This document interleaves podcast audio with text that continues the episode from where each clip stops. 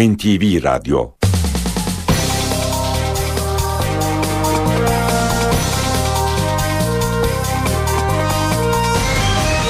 İşe giderken. Mutlu sabahlar, ben Aynur Altunkaş. Bugün 6 Eylül Cuma, işe giderkenle karşınızdayız.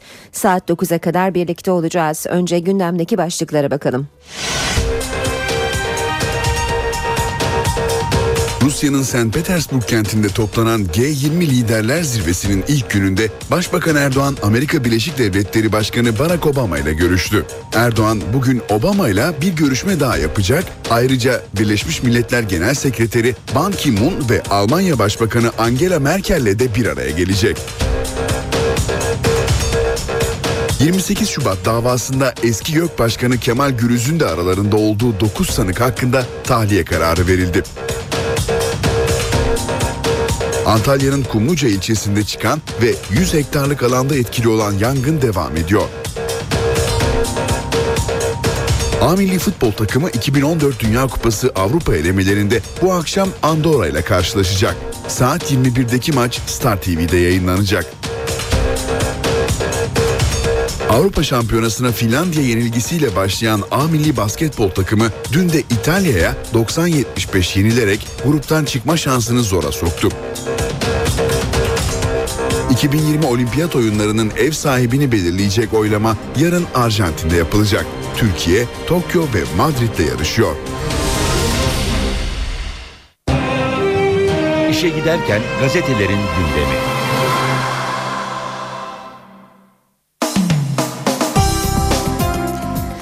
Gazeteleri okumaya Sabah gazetesiyle başlayacağız. Erdoğan ve Obama seyirci kalamayız diyor Sabah manşette. Başbakan Erdoğan ve Amerika Başkanı Obama G20 zirvesi akşam yemeğinde Suriye'deki kanlı gidişata dünyanın dur deme zamanının geldiğini söyledi. Başbakan Erdoğan, Esad'ın katliamlarında 100.000'den fazla insan öldüğü kimyasal saldırı var mı yok mu tartışmalarına takılıp kalmamak lazım. Geçen her dakikada bu insanlık trajedisi büyüyor, bu kanlı gidişata karşı hemen adım atılmalı dedi. Başkan Obama ise orada kimyasal silah kullanıldı, kimyasal silahlar kullanıldıysa uluslararası hukuk ihlal edilmiştir. Bunun cevabı olmalı, kınamamı yıllardır kınıyoruz ama bir şey olmadı, artık sınırlı bir müdahale gerekiyor diye konuştu.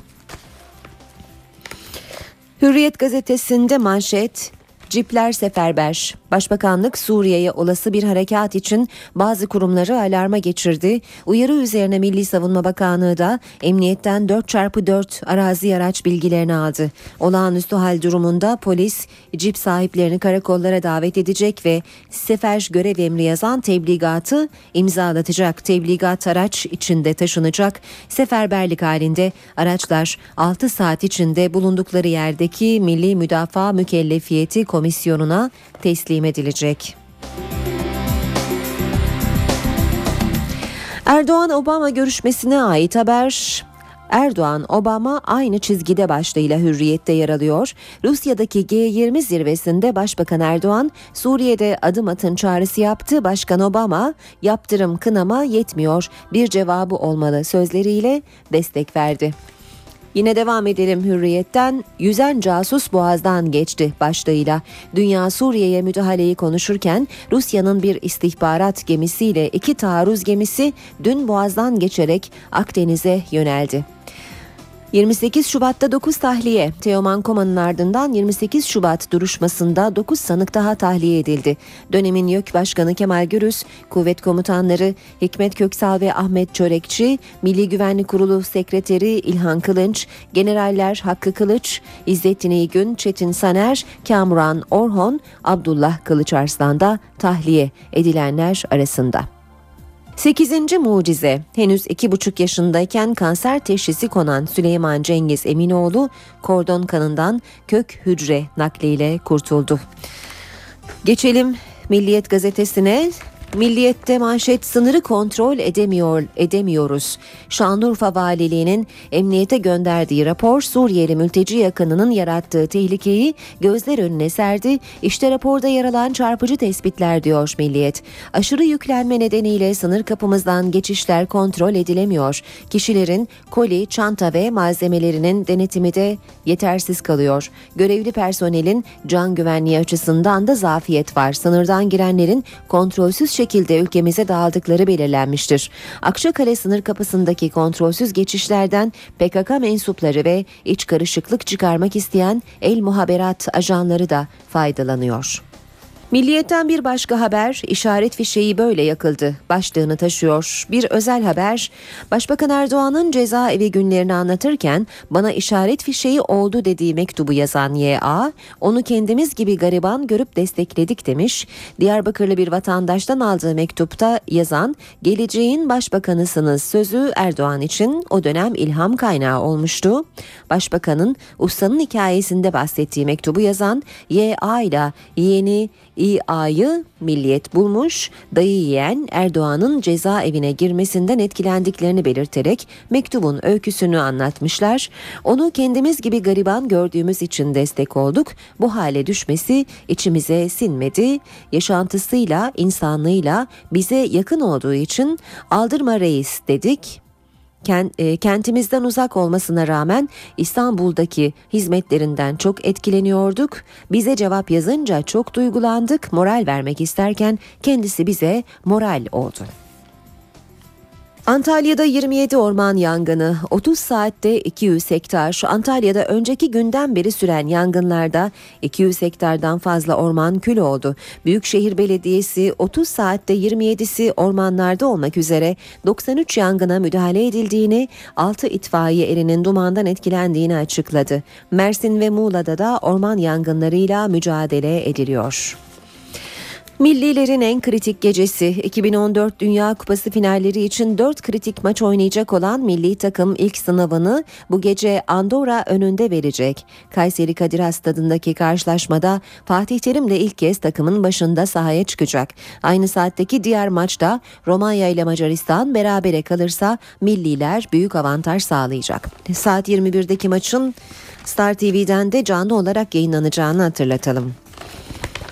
Cumhuriyet gazetesi Amerika'ya savaş rüşveti diyor manşette. Arap ülkeleri Suriye'ye askeri müdahalede bulunması durumunda yardım önermişler. Amerika Dışişleri Bakanı John Kerry bazı Arap ülkelerinin Suriye'ye karşı yapılacak askeri müdahaleye parasal yardım yapmayı önerdiklerini bildirdi. Kerry bu ülkelerin Amerika'nın Beşar Esad rejimini yıkma işinin tümünü üstlenmesi durumunda tüm masrafları karşılayacaklarını söyledi. Amerikan yönetiminin teklifi halen değerlendirmekte olduğu bildirildi diyor Cumhuriyet gazetesi haberinde. Devam edelim yine Cumhuriyet'ten bir başlıkla. Eylül fişlemesi. Afyon'da üniversite öğrencilerine anket adı altında sorulan sorular tepki çekti. Hükümetin sıcak sonbahar korkusu nedeniyle üniversitelere ve valiliklere gönderdiği güvenlik genelgesinin ardından Afyonkarahisar Kocatepe Üniversitesi'nin internet sitesinden kayıt yenileyen öğrencileri anket adı altında fişlediği ortaya çıktı diyor Cumhuriyet gazetesi haberinde.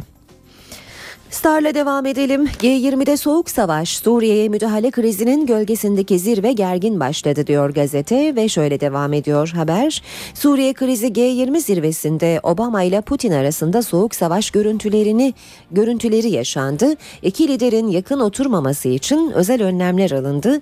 Kiril alfabesine göre yan yana oturmaları gereken Obama ve Putin, Latin alfabesine göre yapılan sıralama gereği uzak oturdu. Başbakan Erdoğan'ı zirvenin sahibi Rusya lideri Putin, Konstantinovski Sarayı önünde karşıladı. Erdoğan, Fransa Cumhurbaşkanı Hollande'la Suriye krizini görüştü. İki lider, Şam'ın kimyasal silahlarla sivilleri hedef almasına karşılık verilmesi gerektiğini vurguladı. Devam edelim. Basın özetlerine işe giderken de Yeni Şafak'ta da manşet soğuk savaş. Suriye'ye askeri müdahaleye hazırlanan Amerika ile Rusya arasında esen soğuk rüzgarların G20 zirvesine damga vurduğunu belirtiyor Yeni Şafak gazetesi de. Obama ve Putin'in ikili görüşmeyi iptal ettiği ifade ediliyor. 50 yıldır ilk kez önemli bir zirvede iki ülkenin liderinin bir araya gelmediği bilgisi yer alıyor haberde. Devam ediyoruz basın özetlerine. Zaman gazetesiyle dolandırıcılar tabela derneklerle engelli haklarını gasp ediyor.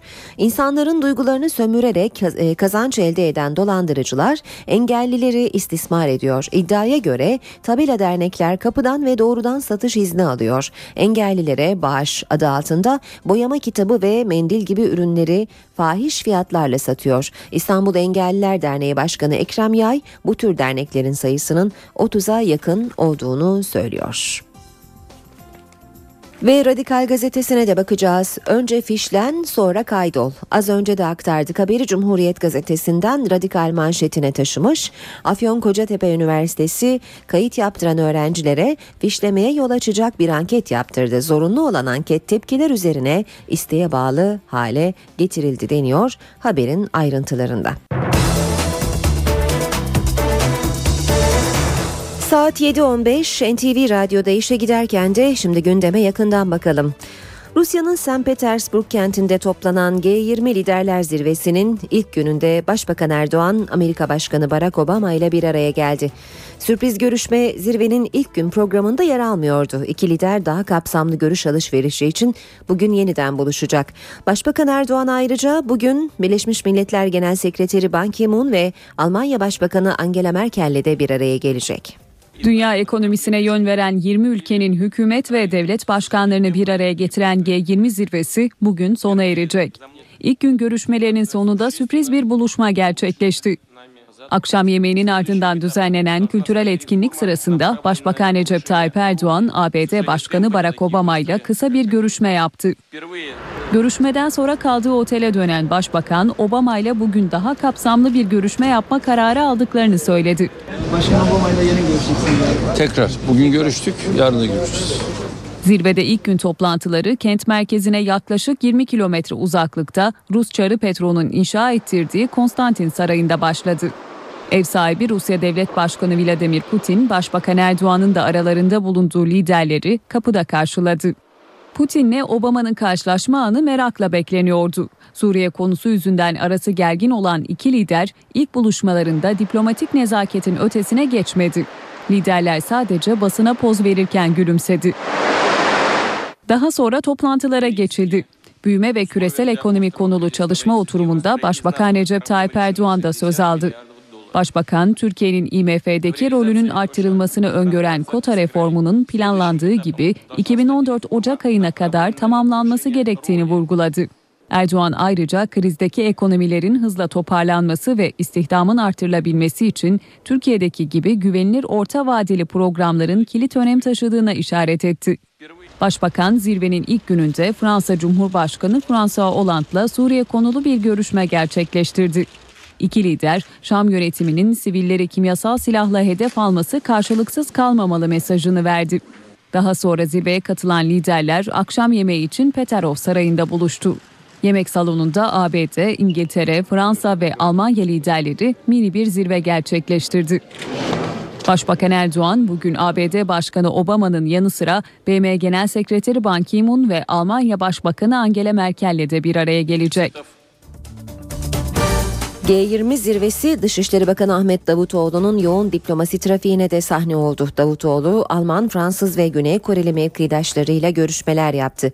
Dışişleri Bakanı Davutoğlu'nun Fransız mevkidaşı Laurent Fabius'le görüşmesinde ana gündem Suriye'de yaşanan gelişmelerdi. Başbakan Erdoğan'la Fransa Cumhurbaşkanı Hollande'ın gün içindeki görüşmesinin devamı niteliğindeki toplantıda Suriye'deki kimyasal silah saldırısının İnsanlığa karşı suç niteliğinde olduğu ve karşılıksız kalmaması gerektiği konusunda mutabık kalındı.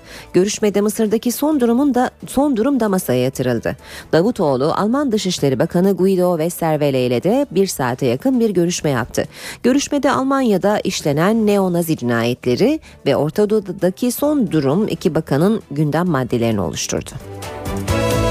İstanbul Boğazı'ndan dün savaş gemileri geçti. Karadeniz'den yola çıkan 3 Rus savaş gemisi İstanbul Boğazı'ndan geçerek Akdeniz'e doğru yol aldı. 3 Rus savaş gemisi İstanbul Boğazı'ndan geçti. Gemilerin hedefinde Suriye kıyıları var. Olası Suriye operasyonunda Amerika Birleşik Devletleri'nin uzaktan müdahale seçeneğini kullanması öngörülüyor.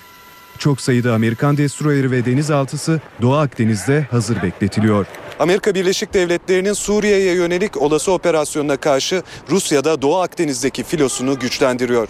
İstihbarat gemisi Priyazovye şu anda İstanbul Boğazı'nı geçiyor. Gemi kısa bir süre sonra Suriye açıklarında olacak. 1987 yılında denize indirilen ve 2007 yılında modernize edilen gemi geniş bir alanda elektronik dinleme ve izleme yapma kapasitesine sahip. Bölgedeki Rus filosunun gözü kulağı olacak. Gemi İstanbul Boğazı'nı geçerken Türk hücum botları da kendisine eşlik etti. Priyazovye'ye Rus donanmasından 2 gemi de eşlik ediyor. Suriye konusu muhalefetin de gündeminde. Başbakan Erdoğan'ın Suriye'nin tehditlerine karşılık saldırı olursa biz hazırız açıklamasına muhalefetten eleştiri geldi. Muhalefetin gündeminde Suriye ve Başbakan Recep Tayyip Erdoğan'ın sözleri vardı. CHP Grup Başkan Vekili Engin Altay, Suriye saldırırsa biz hazırız diyen Başbakan Erdoğan'ı eleştirdi. Türkiye olarak bize her kim ki saldırırsa elbette Türkiye bunlara hazırdır. Türkiye büyük bir ülkedir, büyük bir devlettir. Ama Sayın Başbakan o zaman bir teklif yapalım. Benim yaşım 50, onun çocukları daha genç. Ben de bu sivil elbiseleri çıkarıp asker elbisesi giyip oraya gidip savaşmaya and içiyorum. Ama çocuklarını da yanımda istiyorum. MHP Genel Başkan Yardımcısı Celal Adan da Başbakan'a sert çıktı. Mısır'dakiler Müslüman, Suriye'dekiler Budist mi diye sordu. Sayın Başbakan, ne olmuştur da birdenbire Suriye için İsrail'le ittifak etmiştir? Bu nasıl bir ikiyüzlüktür? Bu nasıl bir omurgasızlıktır? Mısır'dakiler Müslümandır da Suriye'dekiler Budist midir? BDP Grup Başkan Vekili İdris Baluken, Suriye'ye olası bir müdahalenin geniş kapsamlı bir savaşa dönüşebileceği uyarısı yaptı. Suriye'ye yapılacak bir dış müdahale ve bu dış müdahalenin içerisinde Türkiye'nin bulunması büyük bir bölgesel, etnik ve mezhepsel savaşı tetikleyebilir. Çok ciddi kaygılarımız var. Biz Suriye'ye yapılacak bu yeni müdahaleye de her zeminde karşı olacağız. Buna karşı hem meclise tezkere gelirse, daha önce de ifade etmiştik, bu tezkereye karşı oy kullanacağız. Türkiye-Suriye sınırında askeri hareketlilik devam ediyor. Sınıra gönderilen zırhlı araç ve askeri personel belli noktalara konuşlandırılıyor. Türk askeri de sınırın sıfır noktasında bekliyor. Türkiye-Suriye sınırında askeri hareketlilik sürüyor. Sınırda güvenlik önlemleri arttırıldı. Kilis ve Gaziantep gibi sınır illerindeki karakollara askeri zırhlı araç ve personel takviyesi yapıldı. Sevkiyatın en yoğun olduğu bölge ise Hatay. Yayladağ ilçesindeki sınır karakollarına 2 gündür askeri sevkiyat yapılıyor. Son olarak İskenderun ilçesindeki 39. Mekanize Piyade Tugay Komutanlığı'ndan çıkan 15 araçlık askeri konvoy 3. Hudut Tabur Komutanlığı'na girdi. Sevkiyat içinde Stinger füzelerinin ateşlendiği Atılgan ve Zıpkın isimli Türk yapımı füze rampaları da var. Türk mühendislerinin ürettiği Zıpkın, sabit tesislerin ve askeri birliklerin korunması için, Atılgansa hareket halindeki zırhlı birliklerin havadan gelecek saldırılarına karşı geliştirildi. Sınıra gönderilen zırhlı araçlar belli noktalara konuşlandırılıyor. Türk askeri de sınırın sıfır noktasında teyakkuzda. Ceylanpınar ve Akçakale'nin ardından Hatay'da da sınır hattındaki kule nöbetleri kaldırıldı. Askerler sınırda zırhlı araçlarla nöbet tutuyor. Şanlıurfa'da Suriye tarafından gelen mermiler 2 kişiyi yaraladı. İlk olay Akçakale'nin Güveçli köyünde meydana geldi. 48 yaşındaki Mehmet Göncü sınır yakınındaki tarlasında omzundan yaralandı. Göncü'nün sağlık durumu iyi. Suruç ilçesine bağlı Mürşitpınar köyünde de parkta oturan 22 yaşındaki Mehmet Doğan kafasından yaralandı. Doğan çevredekiler tarafından hastaneye götürüldü. İşe giderken. Geçen haftalarda Irak'ta temaslarda bulunan CHP heyeti Cumhurbaşkanı Gül'ü Tarabya Köşkü'nde ziyaret etti. Faruk Loğlu ve Osman Korutürk Cumhurbaşkanı'na Iraklı yetkililerin kendilerine ilettikleri mesajları ve iki ülke ilişkilerine yönelik tespitlerini aktardı. Görüşmede CHP'nin gelecek hafta gerçekleşecek Mısır ziyareti de gündeme geldi. Heyet gezinin Mısır hükümetinin daveti üzerine gerçekleşeceği bilgisini Cumhurbaşkanı Gül'e iletti. Hükümetin CHP'nin Mısır'a yapacağı ziyarete tepkisi de sürüyor. Başbakan Yardımcısı Bekir Bozdağ, ziyaret için darbeciler Kahire'de buluşuyor dedi. Ana muhalefet partimizin bu ziyaretlerini anlamlandırmakta ben zorlanıyorum. Derler ki Hacı Hacı'yı Mekke'de bulur veya Mekke'de buluşurlar hacılar. Öyle anlaşılıyor. Darbeciler de Kahire'de buluşuyor. Şimdi Sayın Kılıçdaroğlu ekibi oraya gittiği zaman ne anlatacaklar onu merak ediyorum. Yani Türkiye'de geçmişte yaşanmış pek çok darbenin önünde arkasında CHP'nin olduğunu biliyoruz. Darbeleri meşrulaştırma konusunda bir tecrübesi olduğunu da biliyoruz. Yani acaba bu noktada Mısır'daki gayrimeşru askeri darbenin meşrulaştırılması konusundaki CHP'nin tecrübelerini mi paylaşacak onlarla? Yoksa onlardan ders mi alacak? 28 Şubat davasında tahliye kararları çıktı. Tutuklu 36 sanıktan 9'u tahliye edildi. Bu isimlerden biri de davanın tek sivil sanığı eski YÖK Başkanı Kemal Gürüz. Tahliyelerin ardından 28 Şubat davasında tutuklu sanık sayısı 36'dan 27'ye düştü. Tahliye edilen isimler arasında dönemin Milli Güvenlik Kurulu Genel Sekreteri Emekli Orgeneral İlhan Kılıç, dönemin Kara Kuvvetleri Komutanı Emekli Orgeneral Hikmet Köksal ve dönemin Hava Kuvvetleri Komutanı Emekli General Ahmet Çörekçi de bulunuyor. Mahkeme ayrıca Irak'ta Amerikan askerlerinin Türk Tugay'ında görevli askerlerin başlarına çuval geçirdiği sırada Tugay komutanı olan emekli Tuğgeneral Abdullah Kılıçarslan'ı da tahliye etti. Cumhuriyet Savcısı Kemal Çetin'in de sağlık sorunları gerekçesiyle tahliyelerini talep ettiği emekli korgeneraller Hakkı Kılıç, Kamuran Orhon da tutuksuz yargılanmak üzere serbest bırakılan isimler arasında. 28 Şubat davasında emekli Tümgeneral Çetin Taner'le emekli Korgeneral İzzettin İygün de tutuksuz yargılanacak. Poyrazköy'de ele geçirilen mühimmata ilişkin davada da Koramiral Deniz Cora'nın da aralarında bulunduğu 3 muvazzaf askerle ilgili tahliye kararı çıktı. Mahkemede ayrıca Deniz Kuvvetleri'nin iki eski komutanı emekli oramiraller Metin Ataç ve Eşref Uğur Yiğit tanık olarak dinlendi. Poyrazköy davasının 29. duruşmasından 3 tahliye kararı çıktı. Mahkeme heyeti Koramiral Deniz Cora, Kurmay Albay Ümit Metin ve Binbaşı Kemalettin Yakar'ın tahliyesine hükmetti. Böylece 87 sanığın yargılandığı davada tutuklu sayısı 5'e düştü.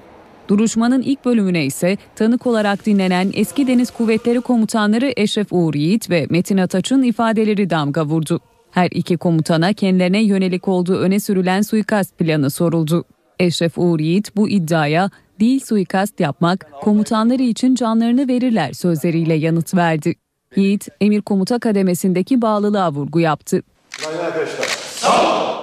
Deniz Harp Okulu'ndan mezun bir subay komutanına yönelik bir eylem içerisinde olamaz. Komutanlarına bağlıdırlar, sadakat içindedirler. Suikast mümkün değil. Atatürkçü gençlik böyle bir şey yapmaz. Emekli Oramiral Yiğit'e neden 2011 yılında Genelkurmay Başkanı Kara ve Hava Kuvvetleri Komutanları ile birlikte erken emeklilik istediği de soruldu. Bu soruya cevap vermek istemiyorum çünkü tek başıma aldığım bir karar değildi. Ancak personelinizin hakkını yasal çerçevede koruyamıyorsanız ben bu mesleği yapmam. Metin Ataç da suikast iddialarına inanmadığını belirtti. Deniz Harp Okulu'ndan mezun olmuş bir subayın asla ve asla böyle bir faaliyet içinde olmaması gerekir. Asla böyle bir şey yapacaklarına inanmıyorum. İmkansız. Tabii aklını kaçırmadıysa. Asla ve asla inanmıyorum. Poyrazköy davasının bir sonraki duruşması 14 Kasım'da. Hakimler ve Savcılar Yüksek Kurulu Ergenekon davasının yedek hakimleri hakkında inceleme başlattı. Kurulun İstanbul 13. Ağır Ceza Mahkemesi'ndeki yedek üyeleri Ercan Fırat ve Mehmet Fatih Uslu hakkında inceleme başlatma nedeni ise Ergenekon davasının karar aşamasında müzakereye katıldıkları yönündeki açıklamaları. İki üye daha önce davanın karar aşamasına katıldıkları yönünde medyaya açıklamalarda bulunmuştu. Yedek üyelerin müzakerelere asıl üyeler bulunmadığı durumda girebilmeleri nedeniyle Fırat ve Uslu'nun açıklamaları kamuoyunda tartışmalara neden olmuştu.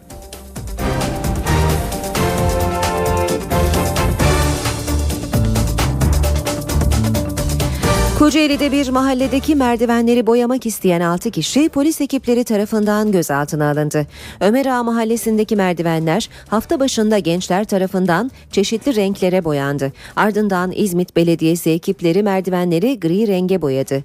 Bir grup genç bugün merdivenleri yeniden boyamak isteyince polis izin vermedi. Gençler merdivenleri boyamakta ısrar edince polis 6 kişiyi gözaltına aldı.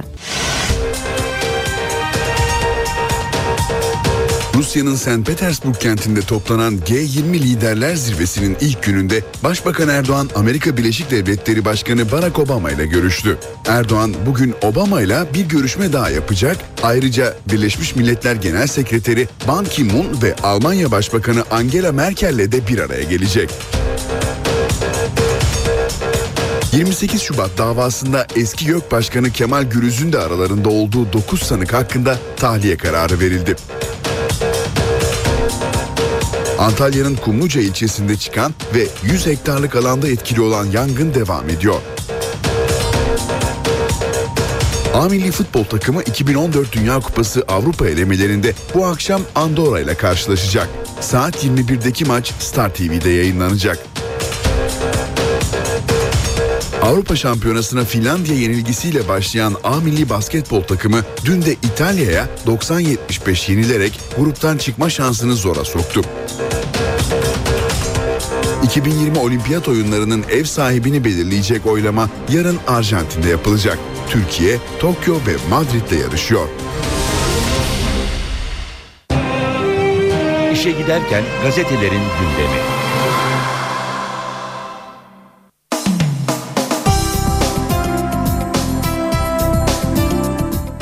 Gündemdeki gelişmeler gazete manşetlerine nasıl yansımış hemen bakalım, ardından spor haberlerine geçeceğiz.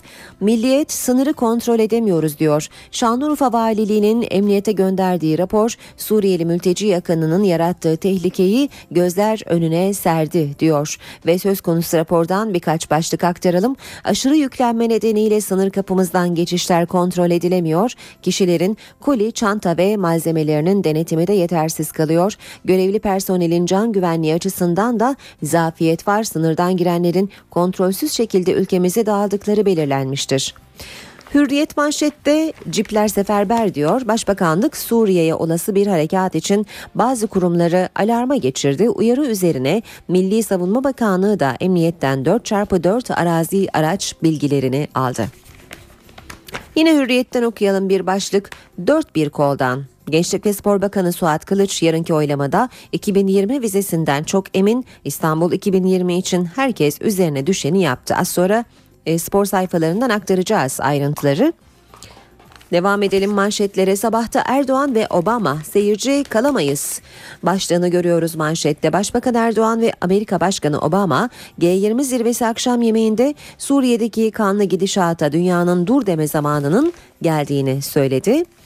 Erdoğan, Esad'ın katliamlarında 100.000'den fazla insan öldü. Kimyasal saldırı var mı yok mu tartışmalarına takılıp kalmamak lazım. Geçen her dakikada bu insanlık trajedisi büyüyor. Bu kanlı gidişata karşı hemen adım atılmalı dedi. Obama da orada kimyasal silah kullanıldı. Kimyasal silahlar kullanıldıysa uluslararası hukuk ihlal edilmiştir. Bunun cevabı olmalı. Kınama mı? Yıllardır kınıyoruz ama bir şey olmadı. Artık sınırlı bir müdahale gerekiyor dedi. G20 zirvesinde Amerika ve Rusya liderlerinin arasında soğuk rüzgarlar estiği hem Star hem de Yeni Şafak gazetesinde manşette. G20'de soğuk savaş başlığıyla Suriye'ye müdahale krizinin gölgesindeki zirvenin gergin başladığını yazıyor Star gazetesi. Suriye krizi sebebiyle iki liderin yakın oturmaması için özel önlemler alındığı ifade ediliyor. Kiril alfabesine göre yan yana oturmaları gereken Obama ve Putin, Latin alfabesine göre yapılan sıralama gereği uzak oturdu. Başbakan Erdoğan'ı zirvenin sahibi Rusya lideri Putin, Konstantinovski Sarayı önünde karşıladı. Erdoğan, Fransa Cumhurbaşkanı Hollande'la Suriye krizini görüştü. İki lider Şam'ın kimyasal silahlarla sivilleri hedef almasına karşılık verilmesi gerektiğini vurguladı. Rusya Devlet Başkanı Putin, Başbakan Erdoğan'ı kapıda karşıladı. Yeni Şafak'ta da manşet soğuk savaş. Suriye'ye askeri müdahaleye hazırlanan Amerika ile Rusya arasında esen soğuk rüzgarların G20 zirvesine damga vurduğu ifade ediliyor. Yeni Şafak'ta Obama ve Putin ikili görüşmeyi iptal etti. 50 yıldır ilk kez önemli bir zirvede iki ülkenin liderleri bir araya gelmedi deniyor. Cumhuriyet'in manşeti Amerika'ya savaş rüşveti. Arap ülkeleri Suriye'ye askeri müdahalede bulunması durumunda yardım önermişler diyor Cumhuriyet. Habere şöyle devam ediyor. Amerika Dışişleri Bakanı John Kerry bazı Arap ülkelerinin Suriye'ye karşı yapılacak askeri müdahaleye parasal yardım yapmayı önerdiklerini bildirdi. Kerry bu ülkelerin Amerika'nın Beşar Esad rejimini yıkma işinin tümünü üstlenmesi durumunda tüm masrafları karşılayacaklarını söyledi. Amerikan yönetiminin teklifi halen değerlendirmekte olduğu bildirildi. Radikal gazetesi manşette önce fişlen sonra kaydol diyor. Afyonkocatepe Üniversitesi kayıt yaptıran öğrencilere fişlemeye yol açacak bir anket yaptırdı. Zorunlu olan anket tepkiler üzerine isteğe bağlı hale getirildi. Üniversitenin kayıt yenileme sırasında internet üzerinden hizmet veren öğrenci bilgi sisteminde yer alan ankette sorulan bazı sorular şöyle. Hangi partiye oy verirsiniz? Hiç protesto gösterisine katıldınız mı? Aşağıdaki dini kimliklerden hangisi sizi tanımlıyor? Öğrenciler fişleniyoruz diye tepki gösterirken üniversite yönetimi anketin bilimsel araştırma için hazırlandığını söyledi. Zaman gazetesinin de manşetine bakacağız. Dolandırıcılar tabela derneklerle engelli haklarını gasp ediyor. İnsanların duygularını sömürerek kazanç elde eden dolandırıcılar engellileri istismar ediyor. İddiaya göre tabela dernekler kapıdan ve doğrudan satış izni alıyor. Engellilere bağış adı altında boyama kitabı ve mendil gibi ürünleri fahiş fiyatlarla satıyor. İstanbul Engelliler Derneği Başkanı Ekrem Yay bu tür derneklerin sayısının 30'a yakın olduğunu söylüyor. Şimdi de gazetelerden spor haberleri okuyacağız. Sabah gazetesiyle başlayalım spor haberlerine. Tarih yazma zamanı. 2020 Olimpiyat Oyunları ev sahipliğine aday olan İstanbul, yarın son kez Olimpiyat Komitesi'nin karşısına çıkarak kozlarını oynayacak diyor. Sabah, Madrid ve Tokyo ile yarışan tarih yazın sloganıyla Buenos Aires'e çıkarma yapan İstanbul 2020 kafilesine Başbakan Tayyip Erdoğan başkanlık yapacak.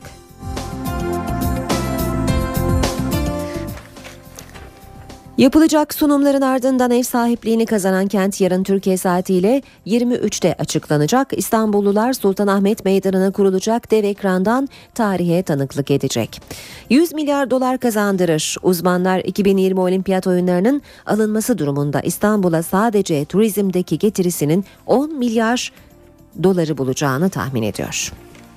Başlığı düzeltelim, 10 milyon dolar kazandırır. Yine sabahtan okuyalım. Mucizenin peşindeyiz. Fatih Terim, hayallerimizi gerçekleştirmek istiyoruz. Bunun çok zor olduğunu da biliyoruz. Hep mucizelerin peşinden gittik. 4 değil 6 maç var. Playoff gibi bakıyoruz önümüze. Türkiye Andorra maçının bugün Kayseri Kadir Has Stadı'nda saat 21'de oynanacağını ve maçın Star TV'den de canlı yayınlanacağını belirtelim. Karabasan, Avrupa Şampiyonası'nda ilk maçtaki Finlandiya hüsranından sonra İtalya karşısında da 56 yıllık kabusumuz bitmeyince elenmenin eşiğine geldik diyor Sabah gazetesi. Yarın rakip komşu, turnuvada bugün maç yapmayacak olan milli takım devam ya da tamam niteliğindeki 3. maçta yarın 22'de Yunanistan'la karşılaşacak.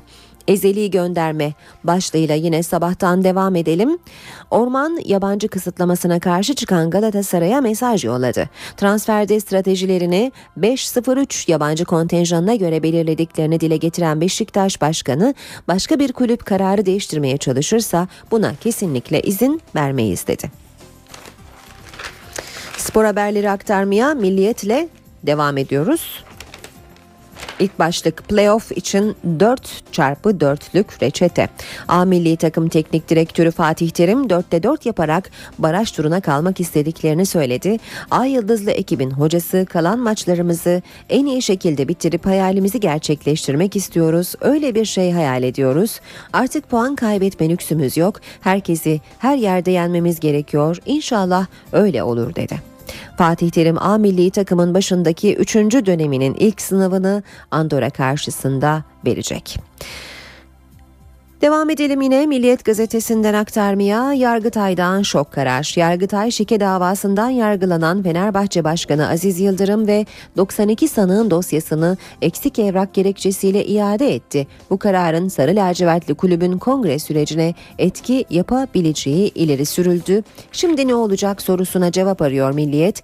Yargıtay'ın kararını yorumlayan hukukçular iki farklı görüşü dile getirdi. Bu görüşlerin ilki 16. Ağır Ceza Mahkemesi'nin belirtilen eksikleri belirleyerek dosyayı en kısa sürede Yargıtay'a göndereceği ve son kararın bir ay içinde alınacağı yönünde. Bu durumda Fenerbahçe Kongresi'nden önce Aziz Yıldırım ve sanıklar hakkındaki kararın kesinleşmesi gerekecek. Diğer sav mahkemenin dosyadaki eksikleri tamamlayarak Yargıtay'a iletmesi ancak normal süre içinde karar aşamasının 2 ayı aşabileceği, böyle bir gelişmenin ise Fenerbahçe Kongresi'nin tamamlanması anlamına geleceği ve seçim döneminin sürpriz gelişmelere gebe olabileceği yolunda. Devam ediyoruz yine Milliyet'ten.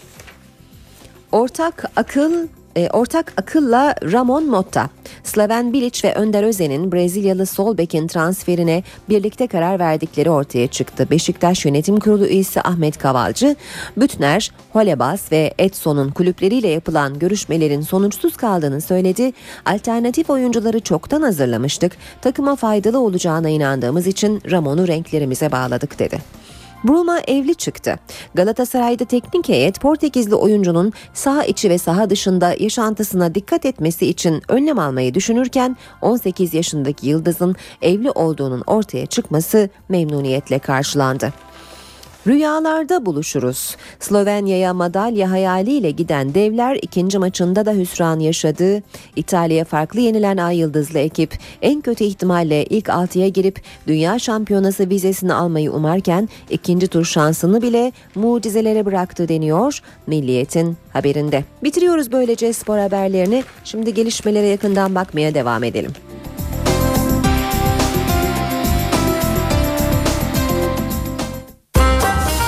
İşe giderken.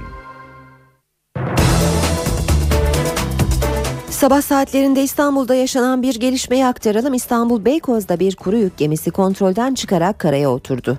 İzmit'ten Rusya'ya rulo saç götürmek üzere yola çıkan 60 metre uzunluğundaki Erhan Aral isimli kuru yük gemisi sabah saat 4.15 sıralarında Beykoz Balıkçı Barınağı'nda henüz belirlenemeyen bir nedenle karaya oturdu. Olayda ölen ya da yaralanan olmazken 11 balıkçı teknesi kullanılamaz hale geldi. Olay yerine gelen kıyı emniyetine bağlı ekipler kazayı incelemeye aldı. İncelemenin tamamlanmasının ardından geminin römorkör yardımıyla çekileceği öğrenildi. Antalya'nın Kumluca ilçesinde elektrik tellerinden çıkan kıvılcım orman yangınına neden oldu. 100 hektarlık alanda etkili olan yangının söndürülmesine çalışılıyor. Yerleşim birimleri için de önlem alındı. Antalya ormanları yine alevlere teslim oldu. Kumluca ilçesindeki yangında itfaiye ekipleri seferber oldu. Yangın ilçeye bağlı Karacaören köyü yakınında öğle saatlerinde başladı. Yüksek gerilim hattından çıkan kıvılcımlar çevreye dağıldı, ağaçlar tutuştu. Rüzgarın etkisiyle yön değiştiren yangına ekipler müdahale etti. Söndürme çalışmalarına 5 helikopter, 2 uçak ve 30'u aşkın arazözde 200'den fazla personel katıldı. Alevlerin hızla yayılması üzerine bölgedeki yerleşim birimlerinde önlem alındı. Bazı noktalarda iş makineleriyle setler oluşturuldu. Köylüler de söndürme çalışmalarına destek verdi. Bölgede geniş bir alanda etkili olan yangının ilerleyişi gece saatlerinde durduruldu. İlk belirlemelere göre 100 hektarlık ormanlık alan zarar gördü. Köylülere ait bazı seralar, samanlıklar ve traktör römorkları da alevler nedeniyle tahrip oldu. Bir yangın haberi de Erzincan'dan geldi. Keresteciler sitesinde akşam saatlerinde yangın çıktı. Yangın saat 20.30 sıralarında sitedeki bir atölyede başladı. Ardından çevredeki işletmelere sıçradı. Rüzgarın da etkisiyle büyüyen alevlere itfaiye ekipleri müdahale etti. Alevlerin yayılması üzerine çevre belediyelerden ve 3. Ordu Komutanlığı'ndan destek istendi. Yangın 2,5 saatlik çalışma sonunda kontrol altına alındı. 3 işletmede büyük hasar oluştu. Dün sınır kapılarından geçişler 4 saat boyunca durdu. Gümrük kapılarında uzun araç kuyrukları oluştu. Nedeni ise Emniyet Genel Müdürlüğü'nün kullandığı elektronik sistemin arıza yapması. Arıza nedeniyle Atatürk Havalimanı'nda da gecikmeler yaşandı.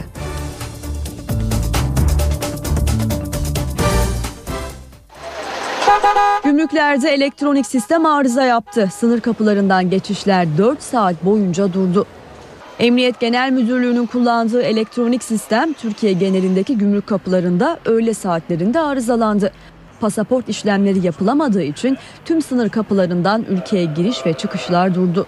Sınır kapılarında uzun araç kuyrukları oluştu. En büyük yoğunluk gurbetçilerin tatil dönüşü nedeniyle Edirne'deki gümrük kapılarında yaşandı. Sistem bozuk olduğunu onun için bekliyoruz. Kaç saat bekliyoruz? Valla şu anda 2 saat oldu. Fazlasını bilmiyorum. Yunanistan'a açılan İpsala ve Pazarkule sınır kapısıyla Bulgaristan'a açılan Hamzabeyli sınır kapısında da araç yoğunluğu oluştu. 4 saat boyunca Emniyet Genel Müdürlüğü'nün internet sitesine de ulaşılamadı. Arızanın saat 17 sıralarında giderilmesiyle geçişler yeniden başladı. Emniyet yetkilileri arızanın sistem yedekleme çalışması sırasında oluştuğunu açıkladı. Polinet network ağındaki arızadan dolayı, polinet dediğimiz kısa ağı, arızadan dolayı Türkiye genelinde bütün kapılarda, hava ve deniz bana dahil giriş çıkışlardan arızadan dolayı işlem yapılmıyor. Arıza nedeniyle Atatürk Havalimanı'nda yolcu giriş çıkışlarında da gecikmeler yaşandı. Kocaeli ve Sivas'ta yapılan operasyonlarda 362.000 paket kaçak sigara ele geçirildi, 5 kişi gözaltına alındı. Bir ihbarı değerlendiren polis ekipleri şüpheli bir kamyonu otoyolda durdurdu. Araçta yapılan aramada 184.000 paket kaçak sigara ele geçirildi, 2 kişi gözaltına alındı. Kocaeli'deki diğer operasyonda tekstil ürünleri yüklü kamyonette yapılan aramada 125.000 paket kaçak sigara bulundu. Araç şoförü gözaltına alındı. Sivas'ta ise polisin şüphe üzerine durdurduğu bir tırda arı kovanlarının içine gizlenmiş 53.000 paket kaçak sigara ele geçirildi. Olayla ilgili 2 kişi gözaltına alındı. İstanbul Gazi Osman Paşa'da kamyon ve tırların depolarından bir gecede 1 ton mazot çaldığı öne sürülen 2 kişi yakalandı. Olay polisin park halindeki bir kamyonun yanında bulunan kişilerden şüphelenmesiyle ortaya çıktı. Araçlarıyla kaçmaya çalışan şüpheliler kaza yapınca yakalandı. Zanlıların aracında özel bir düzenekle çalışan 1 tonluk mazot deposu bulundu. Zanlıların kamyon ve tırların deposunda çaldıkları mazotu otomobildeki depoya aktardıkları ve düşük fiyattan sattıkları belirlendi. NTV Radyo. Yeni saate başlıyoruz. Herkese bir kez daha günaydın. Ben Aynur Altunkaş. Gündemdeki başlıkları hatırlayalım önce, ardından İstanbul trafiğiyle devam edeceğiz. Rusya'nın St. Petersburg kentinde toplanan G20 Liderler Zirvesi'nin ilk gününde Başbakan Erdoğan, Amerika Birleşik Devletleri Başkanı Barack Obama ile görüştü. Erdoğan bugün Obama ile bir görüşme daha yapacak. Ayrıca Birleşmiş Milletler Genel Sekreteri Ban Ki-moon ve Almanya Başbakanı Angela Merkel ile de bir araya gelecek. 28 Şubat davasında eski YÖK Başkanı Kemal Gürüz'ün de aralarında olduğu 9 sanık hakkında tahliye kararı verildi. Antalya'nın Kumluca ilçesinde çıkan ve 100 hektarlık alanda etkili olan yangın devam ediyor. A Milli Futbol Takımı 2014 Dünya Kupası Avrupa elemelerinde bu akşam Andorra ile karşılaşacak.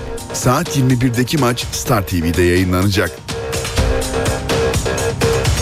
Avrupa Şampiyonası'na Finlandiya yenilgisiyle başlayan A Milli Basketbol Takımı dün de İtalya'ya 90-75 yenilerek gruptan çıkma şansını zora soktu.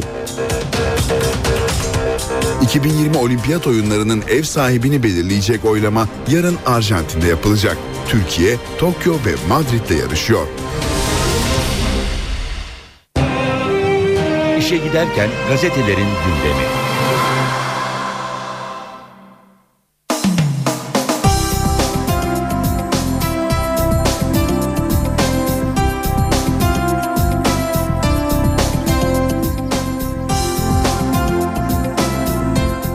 Gündemdeki gelişmeler bakalım gazetelere nasıl yansımış? Öncelikli olarak G20 başlıklarını ve Suriye konulu haberleri görüyoruz başlıklarda. Hürriyet gazetesiyle başlayacağız. Hürriyet'in manşeti "Cipler seferber. Başbakanlık Suriye'ye olası bir harekat için bazı kurumları alarma geçirdi." Uyarı üzerine Milli Savunma Bakanlığı da emniyetten 4x4 arazi araç bilgilerini aldı. Olağanüstü hal durumunda polis cip sahiplerini karakollara davet edecek ve sefer görev emri yazan tebligatı imzalatacak. Tebligat araç içinde taşınacak. Seferberlik halinde araçlar 6 saat içinde bulundukları yerdeki Milli Müdafaa Mükellefiyeti Komisyonu'na teslim edilecek. Yükümlülüklerini yerine getirmeyenlere 1 yıldan 4 yıla kadar hapis ve 100 bin liradan az olmamak üzere para cezası öngörülüyor. Bu ihlalin savaş halinde yapılması durumundaysa cezalar 2'ye katlanıyor. Başbakanlık, Emniyet, AFAD ve Kızılay'a da olası bir krize göre hareket edilmesi talimatı verdi deniyor haberin ayrıntılarında. Devam edelim yine Hürriyet gazetesinden aktarmaya. 4-1 koldan. Gençlik ve Spor Bakanı Suat Kılıç yarınki oylamada 2020 vizesinden çok emin. İstanbul 2020 için herkes üzerine düşeni yaptı. Oy verecek delegelere ulaştık ama asıl sağlam nedenimiz biz İstanbul 2020'yi çoktan hak ettik diyor Gençlik ve Spor Bakanı Suat Kılıç. Bahisçilere göre ise favori Tokyo.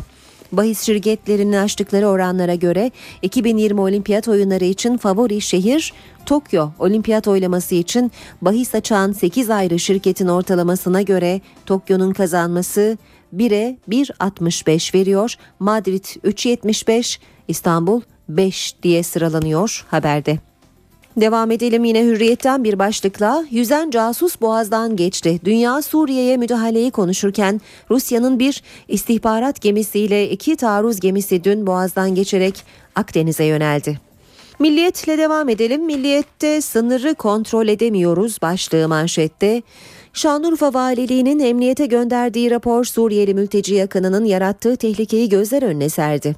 Raporda yer alan çarpıcı tespitleri sıralamış Milliyet gazetesi haberde.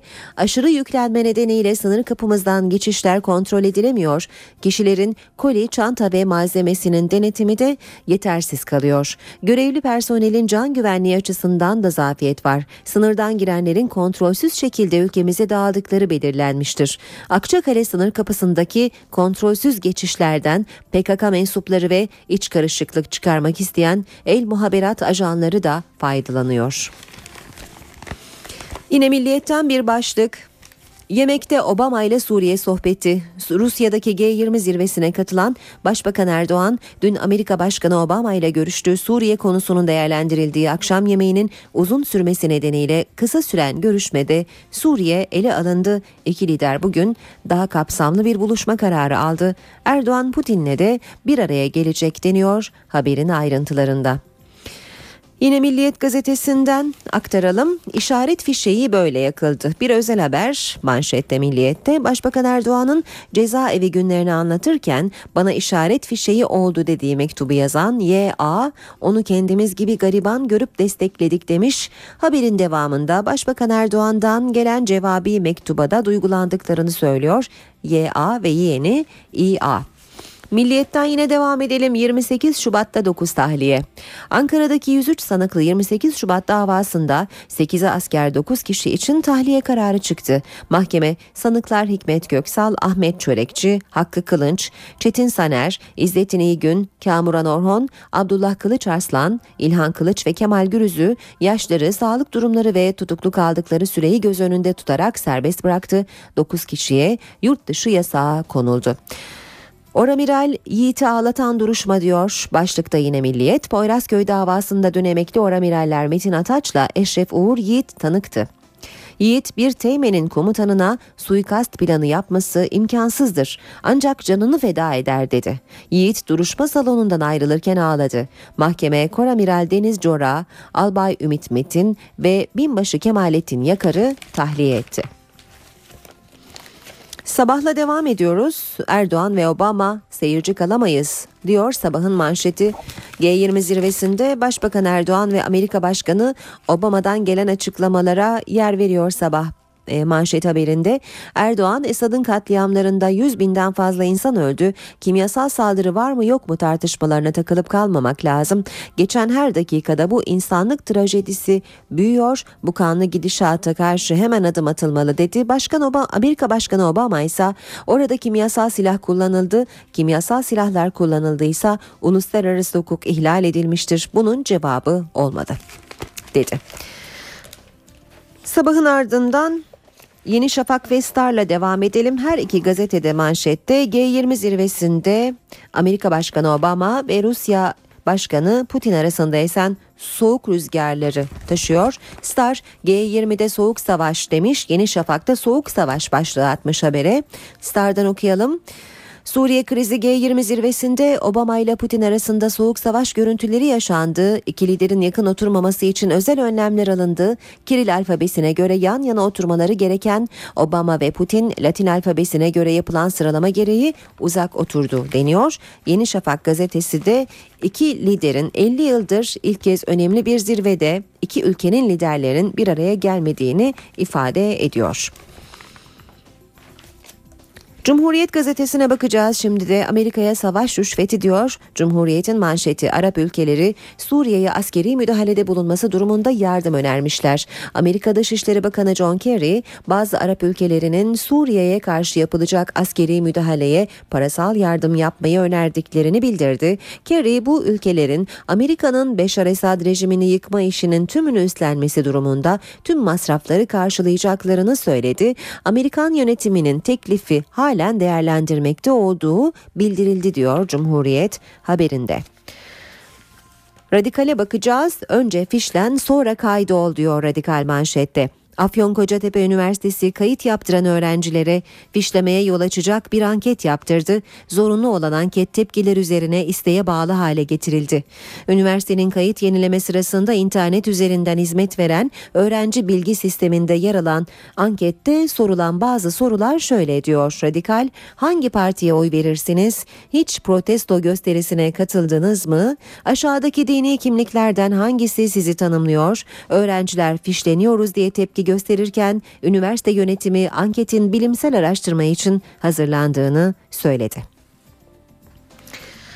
Ve zamanla bitireceğiz basın özetlerini. Manşeti zamanın, dolandırıcılar tabela derneklerle engelli haklarını gasp ediyor.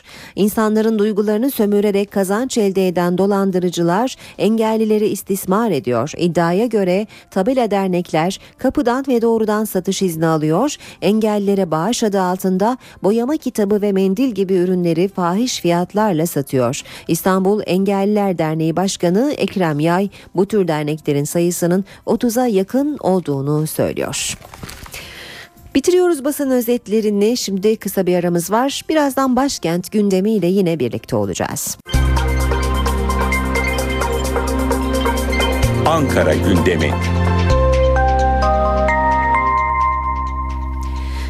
Saat 8.18, işe giderkenin bu bölümüne başkent gündemiyle başlayacağız. Karşımızda NTV muhabiri Miray Aktağ Uluç var. Miray, günaydın. Günaydın Aynur. Yeni bir haftayı daha bitiriyoruz. Başkent gündeminden bize neler aktaracaksın? Aynur, 28 Şubat davasına Ankara 13. Ağır Ceza Mahkemesi'nde bugün de devam edilecek. Dün tutuklu isimlerle ilgili tahliye kararları vardı. Aralarında eski YÖK Başkanı Kemal Gürüz'ün de bulunduğu 9 sanığın tahliye edilmesine karar verildi. 9 sanık tahliye işlemlerinin ardından gece saatlerinde Sincan cezaevinden serbest bırakıldılar ve böylece davada tutuklu sanık sayısı 36'dan 27'ye düşmüş oldu.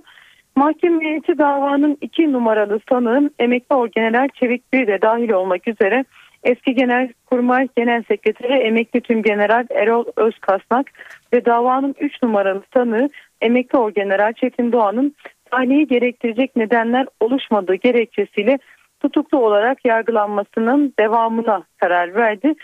Bugün dava devam ediyor. Davanın görülmesine devam edilecek 13. Ağır Ceza Mahkemesi'nde ve başkentin dikkat çeken gündem maddelerinden biri de bu olacak. Haftanın son iş gününde Suriye'ye yönelik olası müdahale başkent Ankara'nın yine önemli gündem maddeleri arasında. Başbakan Erdoğan'ın G20 zirvesinde gerçekleştirdiği temasları başkentten yakından izlemeye devam edeceğiz. Üniversite kayıtları ve öğretmen atamaları için başvurular bugün sona eriyor. ÖSYM'nin yaptığı bir açıklama var. Kaydını yaptırmayan adayların herhangi bir hak iddia edemeyeceğini duyurdu ÖSYM. Milli Eğitim Bakanlığı'nın 40 bin kadro yapacağı öğretmen ataması için yapılan başvuruların bugün tamamlanmasının ardından atamalar 9-10 Eylül tarihlerinde gerçekleşecek. Bugün başkentte dikkat çeken bir görüşme de var. Çalışma ve Sosyal Güvenlik Bakanı Faruk Çelik kısa bir süre önce istifa eden eski Türk İş Genel Başkanı Mustafa Kumru ile bir görüşme gerçekleştirecek. Görüşmenin gündeminde Mustafa Kumru'yu istifaya götüren süreç ve Türk İş Yönetim Kurulu'nda yaşanan sorunlar olacak. Başbakan Yardımcısı Bülent Arınç'ın bugün iki görüşmesi var. Danıştay Başkanı Zerrin Güngör'ü ziyaret edecek Başbakan Yardımcısı Arınç. Ayrıca Diplomasi Muhabirleri Derneği yöneticilerini de kabul edecek. Avrupa ülkelerin oda başkanları Türkiye Odalar ve Borsalar Birliği'nde bir araya gelecekler bugün. Toplantının açılışında Avrupa Komisyonu eski başkan yardımcısı Günter Verheugen'ın da bir konuşması olacak. Ve başkentin son gündem maddesi de Suriye yönelik müdahaleye karşı gerçekleştirilecek bir eylemden bazı sivil toplum örgütleri bugün Güven Park'ta savaşa hayır eylemi gerçekleştirecekler. Eyleme Cumhuriyet Halk Partisi'nden kadın milletvekilleri de destek verecekler. Başkentin öne çıkan gündem maddeleri özetle bu şekilde Aynur. Teşekkürler Miray, kolay gelsin.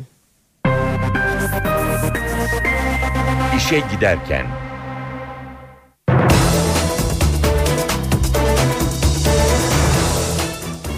Dünya medyasının gözü yarın olimpiyat oylamasının yapılacağı Arjantin'de. NTV Spor ekibi de Buenos Aires'teki oturumu yerinde takip ediyor. Mehmet Sevinç'in izlenimlerini dinliyoruz. 125. IOC oturumunu takip etmek için NTV Spor ekibi olarak Buenos Aires'teyiz. Buenos Aires'te cumartesi gecesi Türkiye saatiyle 23'te tarihi bir oylama yapılacak. 2020 yılında olimpiyat oyunlarını hangi şehrin düzenleyeceği açıklanacak. İstanbul'un iki büyük rakibi var, Tokyo ve Madrid. Şu anda Buenos Aires'te tüm dünyadan gelen yüzlerce basın mensubu bu oylamayı takip etmek için hazır bulunuyor. Buenos Aires'teki IOC oturumunda ilk turda 98 IOC delegesinin oy kullanmasını bekliyoruz. Eğer ilk turda şehirlerden biri %50'nin üzerinde oy alırsa o şehir otomatikman olimpiyat oyunlarının ev sahipliğini kazanmış olacak. Ama eğer herhangi bir şehir %50'yi bulamazsa o zaman en az oyu alan şehir ilk turda elenecek ve finalde iki şehir baş başa kalacak ve final oylamasının ardından da 2020 yılında olimpiyat oyunlarını hangi şehrin düzenleneceği belli olacak. İstanbul olimpiyat oyunlarına ilk adaylığını 2000 yılında koymuş. 2000 yılında aday adaylığından adaylığa yükselmiş ancak oyunları Sidney'e kaybetmiştik. 2004, 2008 ve 2012 yıllarında da İstanbul'un adaylığı sonuç vermemişti.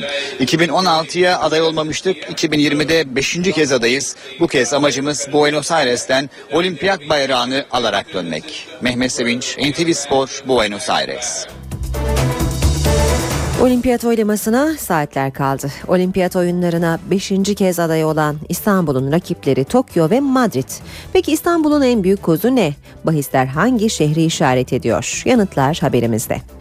2020 yaz olimpiyat oyunlarına adaylığımızı ilan ediyor. İstanbul uzun süredir olimpiyatlara ev sahipliği için uğraşıyor. Birçok kez aday oldu ama kazanamadı. 2020 adayı İstanbul'un eli bu kez her zamankinden daha güçlü. İlk defa üçlü finale kaldı. Rakipler Tokyo ve Madrid. Olimpiyatın ev sahibi Uluslararası Olimpiyat Komitesi'nin cumartesi günü yapacağı oylamayla belirlenecek. 2005 yılında pek şans verilmeyen Londra'nın dönemin başbakanı Tony Blair'in çabalarıyla olimpiyat oyunlarını kazanması siyasilerin oylama gününe ilgisini arttırdı. Bu yıl aday şehirler üst düzeyde temsil edilecek. İstanbul'un lobi faaliyetlerine Başbakan Recep Tayyip Erdoğan, Madrid'inkini İspanya Kralı Juan Carlos, Tokyo'nunkini ise Japon Kraliçesi Michiko'yla Başbakan Shinzo Abe yürütecek. İstanbul'un en büyük kozu coğrafi konumu olacak. Eğer İstanbul kazanırsa olimpiyatlar ilk defa iki kıtada aynı anda düzenlenecek. Saat farkı olmadığından Avrupa'dan rahatlıkla izlenebilecek. İstanbul'un kazanmasıyla 1896 yılından beri düzenlenen olimpiyatlar ilk defa Müslüman bir ülkeye verilmiş olacak. Ünlü sporcuların desteği de seçimlerde önemli rol oynayacak. Son yılların en önemli futbolcusu Arjantinli Messi, Madrid'i desteklediğini açıklasa da oylamanın yapılacağı Buenos Aires sokaklarını Messi'nin İstanbul'u işaret eden afişleri süslüyor. Bahislerde favori açık ara Tokyo. Ancak 2012 ve 2016 için yapılan oylamalarda favorilerin kazanamaması Madrid ve İstanbul'un umutlarını artırıyor. İstanbullular seçim sonuçlarını Sultanahmet Meydanı'nda kurulacak dev ekranlardan izleyecek. İstanbul kazanırsa kutlamalar başlayacak. Kaybederse hayaller bir sonraki olimpiyata 2024'de kalacak.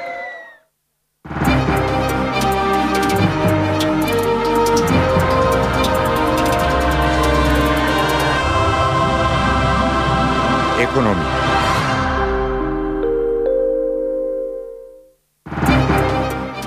Piyasalarla devam edelim. Suriye gerginliği ve Amerika Merkez Bankası'nın tahvil alımlarını azaltacağına ilişkin endişeler piyasaları etkiledi. Borsa İstanbul 1000 puanlık bir bantta dalgalandı ve gün sonunda 0,37'lik düşüşle 66.715 puandan kapandı.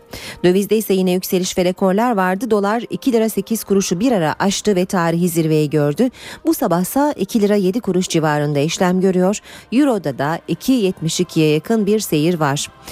Euro dolar paritesi 1.31, dolar yen paritesi 100 düzeyinde seyrediyor. Altının onsu 1371 dolar, kapalı çarşıda külçe altının gramı 92, Cumhuriyet altın 627, çeyrek altın 158 liradan işlem görüyor. Brent petrolün varili 115 dolar. Gündemdeki başlıkları şimdi bir kez daha hatırlatalım. G20 Liderler Zirvesi'nde ilk günde Başbakan Erdoğan Amerika Başkanı Barack Obama ile görüştü. Erdoğan bugün Obama ile bir görüşme daha yapacak. Ayrıca Birleşmiş Milletler Genel Sekreteri Ban Ki-moon ve Almanya Başbakanı Angela Merkel ile de bir araya gelecek. 28 Şubat davasında eski YÖK Başkanı Kemal Gürüz'ün de aralarında olduğu 9 sanık hakkında tahliye kararı verildi. İstanbul Beykoz'da bir kuru yük gemisi sabaha karşı kontrolden çıkarak karaya oturdu. Kazada ölen ya da yaralanan yok, ancak kıyıdaki çok sayıda balıkçı teknesi parçalandı. Antalya'nın Kumluca ilçesinde çıkan ve 100 hektarlık alanda etkili olan yangın devam ediyor. A Milli Futbol Takımı 2014 Dünya Kupası Avrupa elemelerinde bu akşam Andorra ile karşılaşacak. Saat 21'deki maç Star TV'den naklen yayınlanacak. Avrupa Şampiyonası'na Finlandiya yenilgisiyle başlayan A Milli Basketbol Takımı dün de İtalya'ya 90-75 yenilerek gruptan çıkma şansını zora soktu. 2020 Olimpiyat Oyunları'nın ev sahibini belirleyecek oylama yarın Arjantin'de yapılacak. Türkiye, Tokyo ve Madrid'le yarışıyor.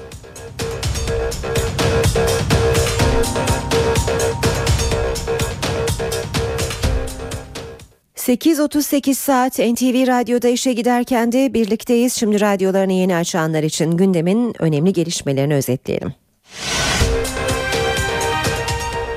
Başbakan Erdoğan G20 Liderler Zirvesi'nin ilk gününde Amerika Başkanı Barack Obama ile görüştü. Erdoğan bugün Obama ile bir kez daha görüşecek.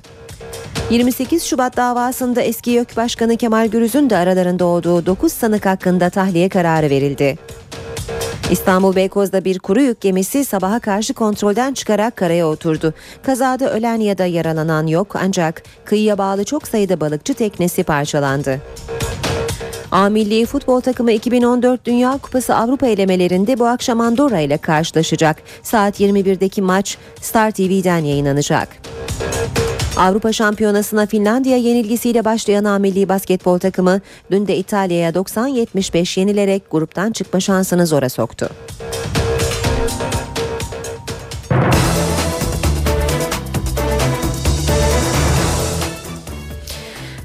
Turda aktardık. Basketbol milli takımı kötü başlamıştı şampiyonaya. Bir yenilgiyle daha devam etti. Avrupa Şampiyonası'ndaki ikinci maçından da yenilgiyle ayrıldı. İtalya 95-75 yenilen milliler gruptan çıkma şansını zora soktu. Milliler yarın Yunanistan'da oynayacaklar.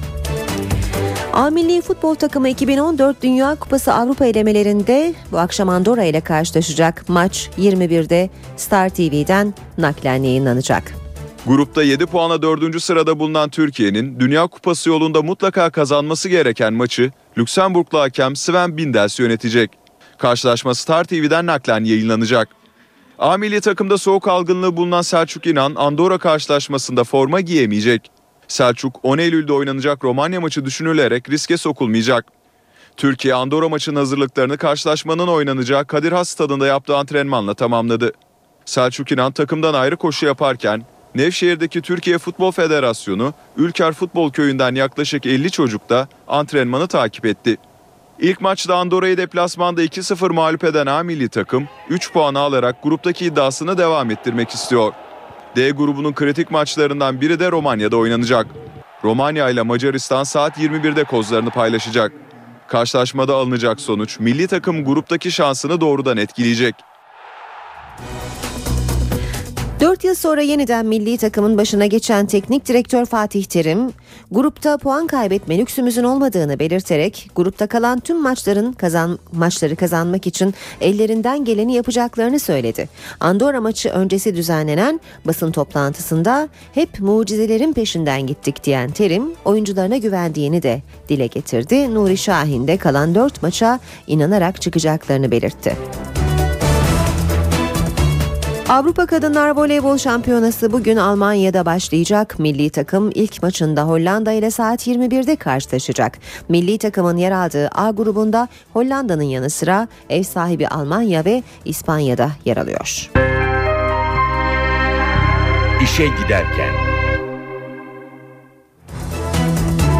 İngiliz araştırmacılar Alzheimer ve hijyen arasında ilginç bir bağ kurdu. Buna göre gelişmiş ülkelerde sıkça rastlanan Alzheimer hastalığının sebebi bağışıklık sistemini zayıflatacak ölçüde hijyen olabilir.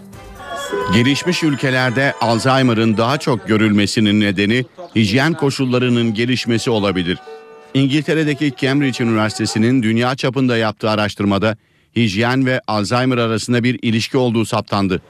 Ülkeler arasındaki ortalama yaşam süresi farklılıklarının ortadan kaldırılarak yapılan araştırmaya göre hijyen arttıkça Alzheimer'da daha sık görülüyor. Araştırma temiz içme suyuna erişimin yüksek olduğu Fransa ve İngiltere gibi ülkelerde hastalığın görülme oranının ortalamanın %7 üzerinde olduğunu gösteriyor. Araştırmaya göre Alzheimer bulaşıcı hastalıklarla da ters orantılı. Örneğin bulaşıcı hastalıkların nispeten az görüldüğü İsviçre ve İzlanda'da Alzheimer görülme oranı bulaşıcı hastalıkların yaygın olduğu Çin ve Gana'ya göre %13 daha fazla. Uzmanlara göre kentleşme arttıkça Alzheimer da artıyor. Hijyen arttıkça vücudun virüs ve bakterilere daha az maruz kaldığı, bağışıklık sisteminin yeterince gelişemediği belirtiliyor. Bu durumda bağışıklık sistemi zayıfladığında devreye girmesi gereken T hücreleri de görevini yapamıyor ve vücutta iltihap meydana geliyor. Uzmanlar aynı iltihabın Alzheimer hastalarının beyninde de görüldüğünü belirtiyor. Günümüzde Alzheimer hastalarının %50'sinden fazlası gelişmiş ülkelerde yaşıyor. Bu oranın 2025'te %70'e çıkması bekleniyor. Kanser ve AIDS'i tedavi edecek ilaç 10 yıl içinde Türkiye'de olacak. Çarenin adı karbon 60 molekülü. Bahçeşehir Üniversitesi öğretim üyesi doçent doktor Serdar Durağan tarafından yürütülen çalışmalar şu anda deney aşamasında. Kanser ve AIDS gelecek 10 yıl içinde ilaçla tedavi edilebilir. Projenin başında bir Türk bilim adamı var. Eğer umduğumuz gibi olursa şunu diyebiliriz. Yaklaşık 7-8 yıl içerisinde AIDS ve kanser daha kolay yenilebilecek türde hastalıklar haline gelebilecek. Yapılan deneyler sonucu bir molekülün AIDS ve kanser hücreleri üzerinde etkili olduğu görüldü. Hangi molekül daha fazla etki eder onları inceledik ve binlerce türevden sadece birkaç tanesinin bu aktif bölgede çok etkin olduğunu gördük. Doçent Doktor Serdar Durağan'ın katkı sağladığı çalışmalar Amerika'da bilimsel dergilerde yayınlandı. Simülasyonları yapılan ve yüzlerce deneyle incelenen tedavi bundan sonraki dönemde hayvanlar üzerinde denenecek. Çalışmalar Türk öğrencilerin de katkılarıyla Türkiye'de devam edecek. Proje başarıya ulaşırsa Türkiye patent sahibi olacak. Bir Türk ekibinin bu çalışma içerisinde olması çok önemli. Bu uluslararası bir proje. Türkiye'nin böyle bir proje içerisinde olması avantaj. Patentte biz olacağız. Dolayısıyla erişim daha kolay olacak. Finans olarak daha uygun olabilir. İlacın meme kanseri başta olmak üzere yumuşak doku kanserleri ve AIDS tedavisinde kullanılması planlanıyor.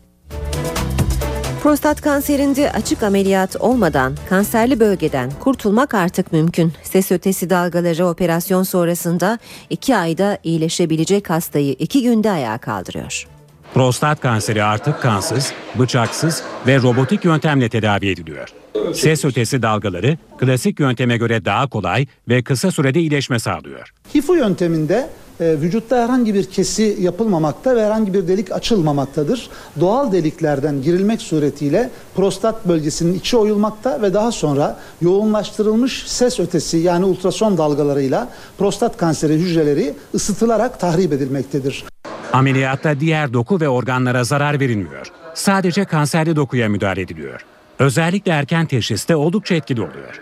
60 yaşındaki Tanaş Kiryako da ses ötesi dalgalarıyla prostat kanserinden kurtuldu. Dediler biz prostatını almayacağız. Açık ameliyat da yapmayacağız. Tedavi yöntemini anlattılar. Ve o tedavi yönteminde ben evet dedim. Ve ben ameliyat olmamışım gibi bir gittiğimi hatırlıyorum, geldim.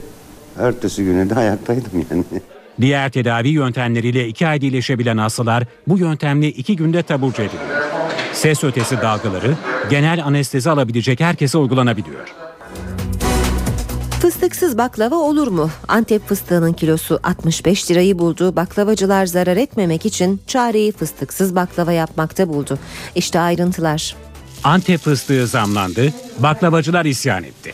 Fıstıksız baklava gündeme geldi. Eğer fıstık fiyatları yükselmeye devam ederse müşterinin mahcubiyeti yaşamamak adına bazı ürünleri, işte fıstıklı dürüm, fıstık ezmesi gibi çok fıstık tüketen ürünleri şu anlık biraz kenarda bekletmeye alacağız. Onun yerine de müşterimize yine bu ürünlerdeki kuruyemiş miktarlarını değiştirmek yerine değil, yeni ürünler çıkartarak hizmet sunmaya çalışacağız.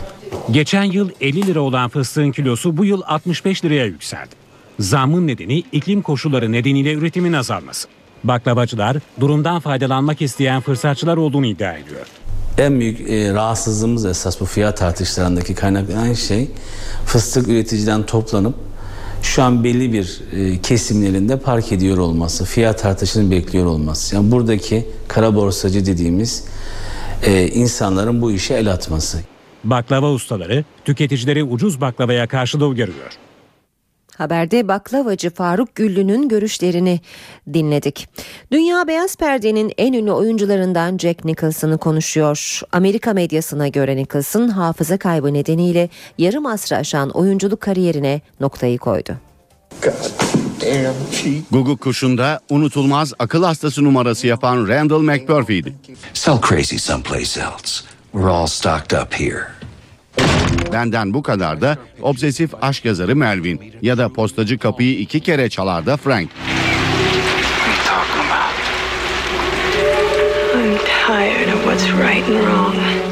Bunlar Jack Nicholson'ın 50 yılı aşan kariyerinde canlandırdığı karakterlerden sadece bazılarıydı. Ancak artık daha fazlası olmayacak. Sinema dünyasının gelmiş geçmiş en yetenekli aktörlerinden biri olarak kabul edilen Jack Nicholson sessiz sedasız sinemayı bıraktı. Amerikan medyasına göre hafıza kaybı yaşayan 76 yaşındaki aktörün bu kararında artık çekimler sırasında replikleri hatırlayamaması etkili oldu.